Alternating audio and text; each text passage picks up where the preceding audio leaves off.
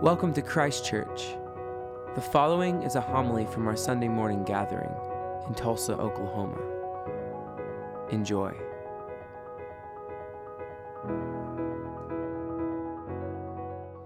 Imagine this I am a seven year old with a large straw hat on, oversized snow boots, and a large walking stick in my hand.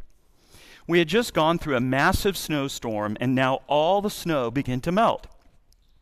I thought it would be a great idea to follow to play the game Follow the Leader with my twin brother and a neighborhood friend, Bill. I would be the leader naturally. I decided to lead them around the back of our property behind the chain link fence to an alley like ravine that was between our house and the acreage where a farmer was still planting wheat. Little did I know that this ravine was a deep mud sinkhole. Well, needless to say, I led all of us into this mud hole. It looked like great fun. Halfway through, we all began to get stuck. The more we moved, the more we began to sink into the mud. I was able to get out. I had a stick. However, my brother and Bill were sinking fast into the mud. They didn't realize the more they struggled to get out, the worse they made it. It was too late they were stuck.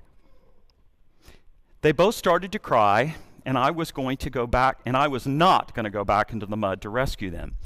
I tried to get our babysitter to help, but she would not go out there. We would have to wait until my older brother, Stephen, came home from work.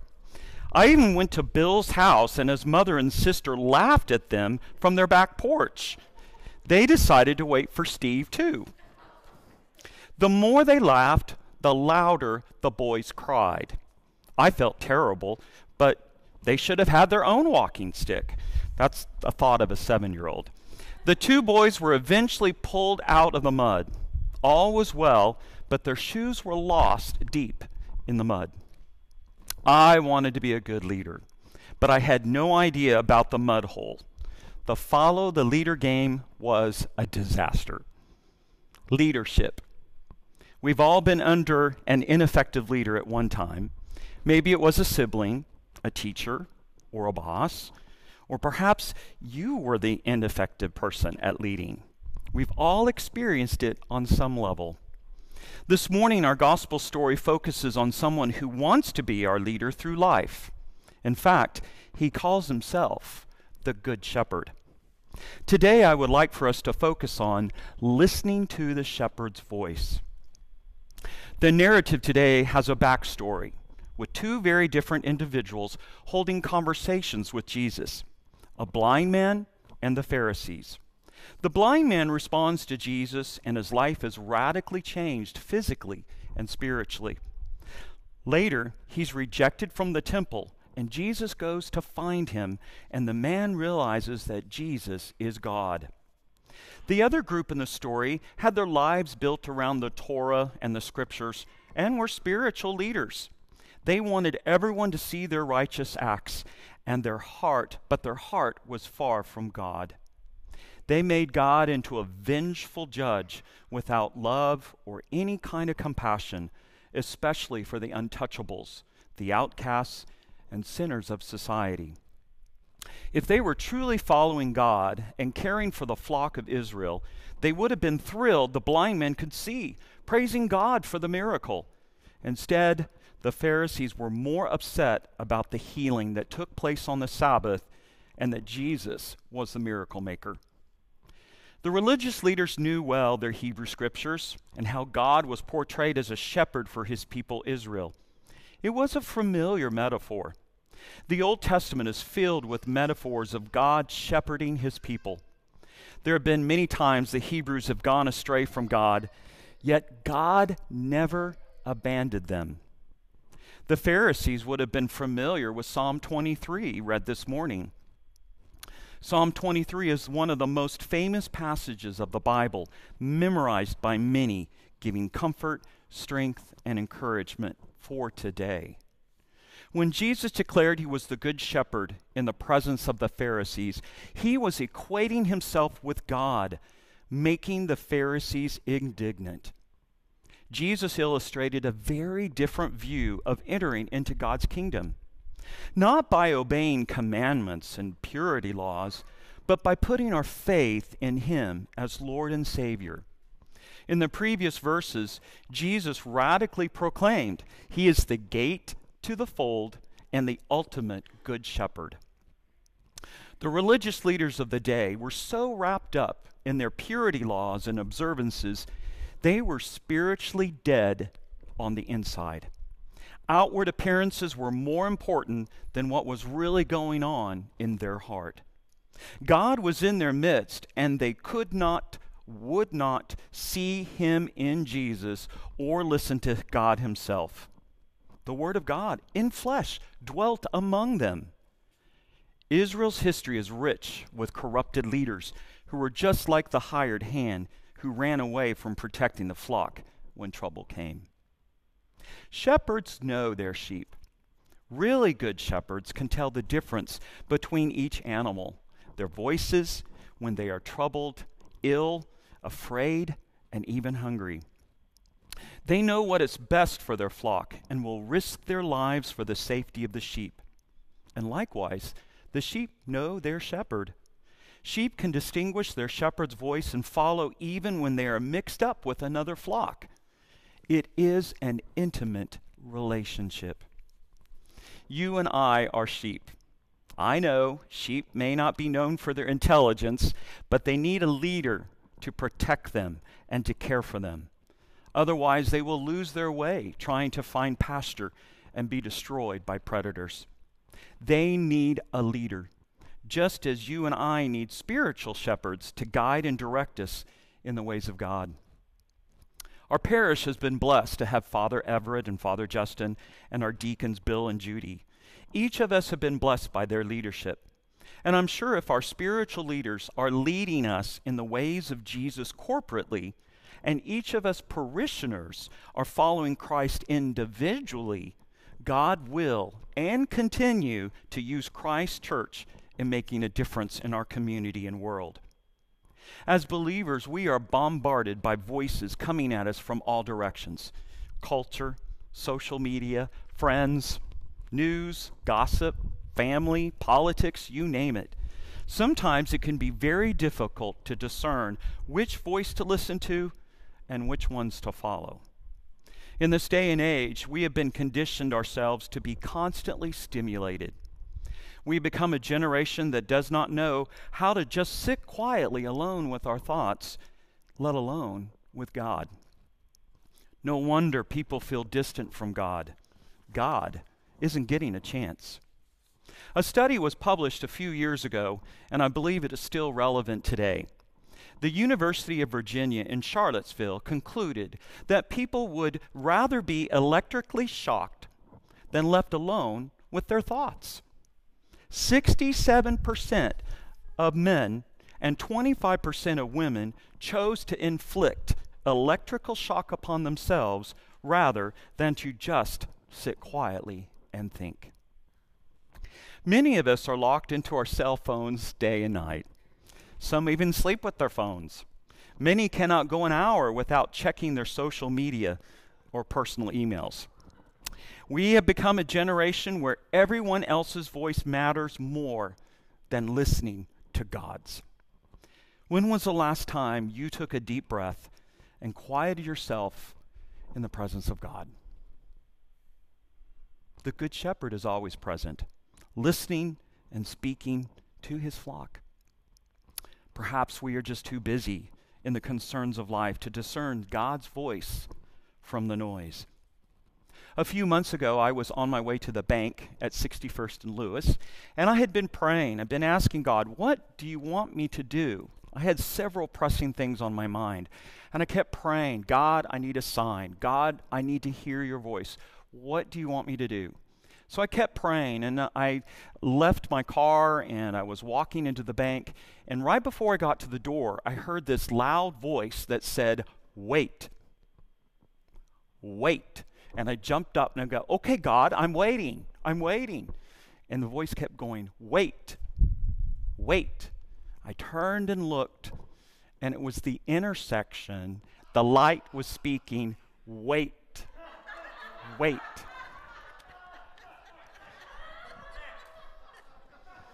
I said, Okay, God, I'm going to wait. I will wait on you. And that for me was a sign that waiting was important. As a follower of Christ, I felt most of my time is spent in the space of waiting. Waiting for God to speak, waiting for God to answer, waiting for the movement of God. Yet I hate waiting. I've always been a person of action. But it's in the waiting that God works with us directly in developing the character needed when the answer is given. When God does answer our prayers, or we receive that voice speaking to us from deep within, God may say yes, or yes, but not now, or even no, I have something better. The main point for us is to listen and discern the voice of God and how to proceed from there.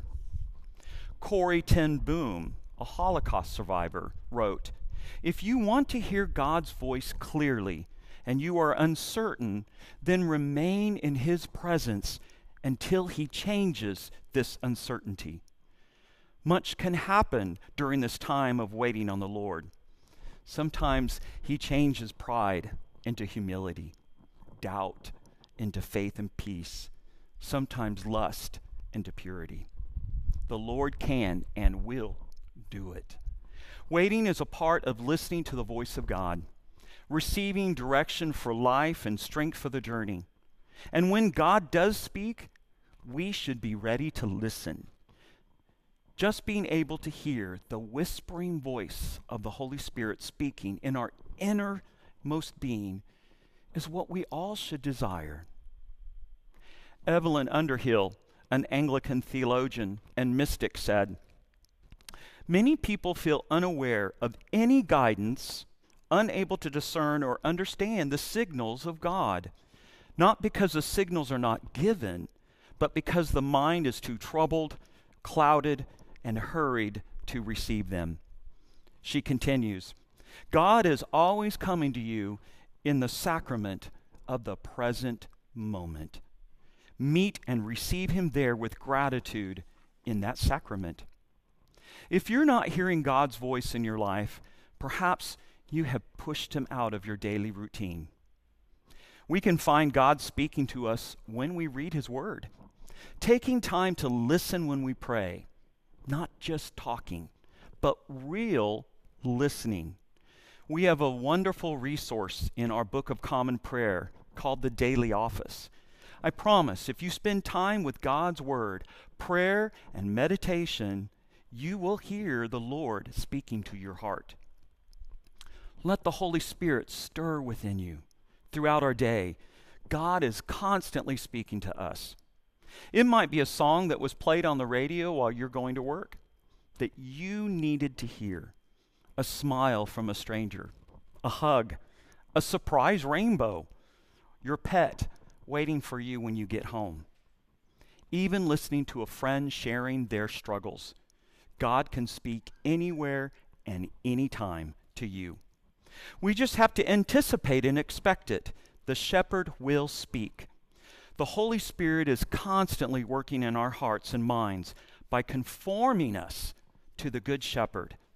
If we are following Jesus and listening to his voice and imitating Christ, others will see it.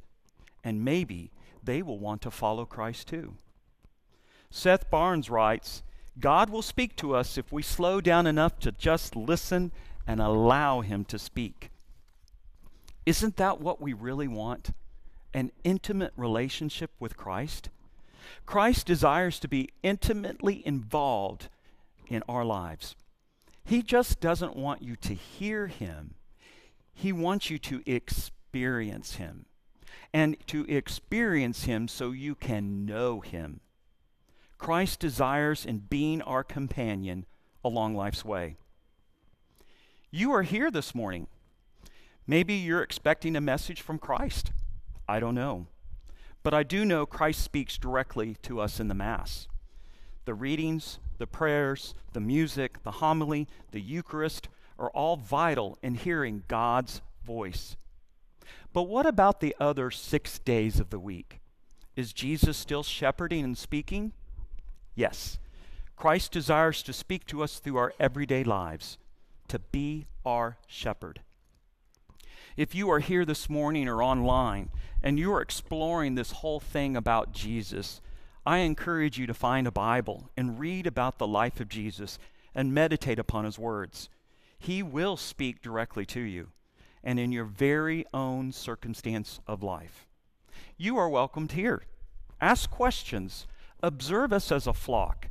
Do we love God? Worship Christ? Love each other? Are we warm and loving towards you? Do you sense that we're walking in the ways of Jesus? Just as Jesus invited Andrew one day, he said, Come and see. His life was radically changed he placed his trust in Christ. The Good Shepherd can be trusted. How do we know the Good Shepherd can be trusted? He's traveled this path before. Unlike me as a seven year old with a big stick and oversized snow boots, he's not like that. He will not abandon you, nor leave you stuck in the mud and the mire of life. How do we know we can trust the Good Shepherd? He's traveled this path before. He came as a lamb himself. He knows what it's like to be human, to suffer, to love, to be deceived, to lose loved ones, and to die a gruesome, horrific public death. He chose to lay down his life, bearing all the sins of humanity upon his shoulders, and then took it again by rising from the dead. I ask one more time how do we know we can trust the shepherd? He's traveled this path before. He is the way, the truth, and the life. This time he comes as the glorious resurrected Christ. He will not just walk before us, he will walk beside us through all of life's journey. And sometimes he will carry you. And then we can say with confidence, Surely goodness and mercy shall follow me all the days of my life and I will dwell in the house of the Lord forever. Amen.